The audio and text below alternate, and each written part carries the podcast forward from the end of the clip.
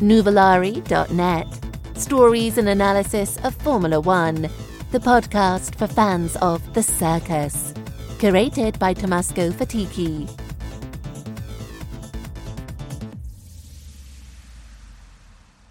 Welcome to a new episode of Nuvolari.net. With Mercedes leaving Formula One at the end of the 1955 season, its two main drivers went elsewhere.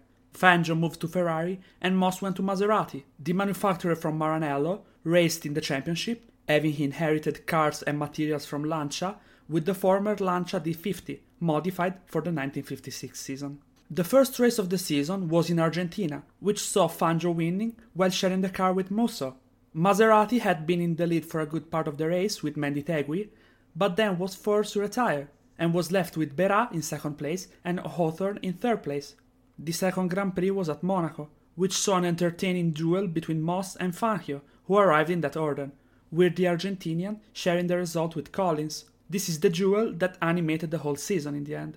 Third place for Behra on Maserati, who found himself in the lead of the championship. The third race was in Belgium, at Spa, Collins on Ferrari won his first Formula One race, second place for the local driver Frère, also on Ferrari, and third place for Moss on Maserati, author of a good comeback, together with Perdisa, whereby Fangio retired due to transmission problems.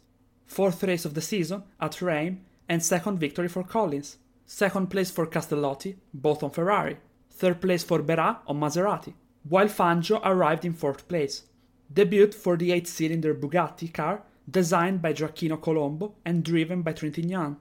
The fifth Grand Prix of the season, at Silverstone, saw Fangio returning to victory. Initially, we witnessed a great duel between the two BRMs, driven by Hawthorn and Brooks, respectively, who had to retire for technical problems.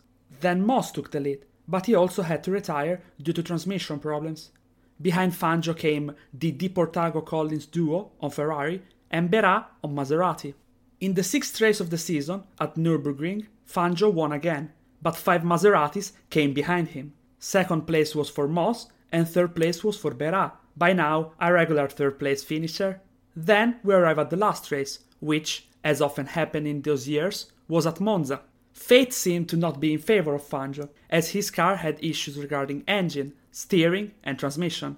Had it not been for his teammate, Peter Collins, who gave him his car, he would not have been able to win his fourth title. Fangio recovered and finished in second place, behind the winner Stirling Moss. Flockhart came third, driving a Connaught. We can sum up the whole season with what Peter Collins did at Monza. The young Englishman gave his car to Fangio to allow him to continue fighting for the title and bring Ferrari back to victory. Without that, the title would have gone to Stirling Moss and the Maserati. The Lancia Ferrari D50 had a displacement of 2485 cc's, a power output of 270 HP, a 4-speed gearbox, a tubular chassis, and it weighed 625 kilos. As for the rules, engines could have been either of 750 cc's with supercharger or 2500 cc's non-supercharged, whereby there were no limits regarding fuel nor weight. For the points, the winner was awarded 8 points, 6 points to the second, 4 points to the third, 3 points to the fourth place, and 2 points to the fifth. 1 point was given for making the fastest lap. For this year, the useful results considered to calculate the score were 5 races out of 7. Among the curiosities, the races were run with a length from 36 to 101 laps and a total mileage between 314 and 510 kilometers. The races lasted between 2 hours and 23 minutes to 3 hours and 38 minutes. The fastest lap time in the season had an average speed of 218.06 kilometers, done at Monza by Stirling Moss. In the Argentinian Grand Prix, Maserati made a complaint regarding Fangio being potentially helped by a policeman and by a spectator. The complaint was, although, rejected.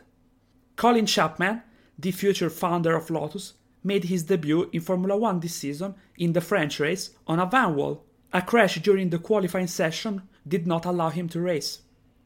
When I first began racing, I used to grip the steering wheel firmly and I changed gears so hard that I damaged my hand. Juan Manuel Fangio. Turn off your engines. See you next time.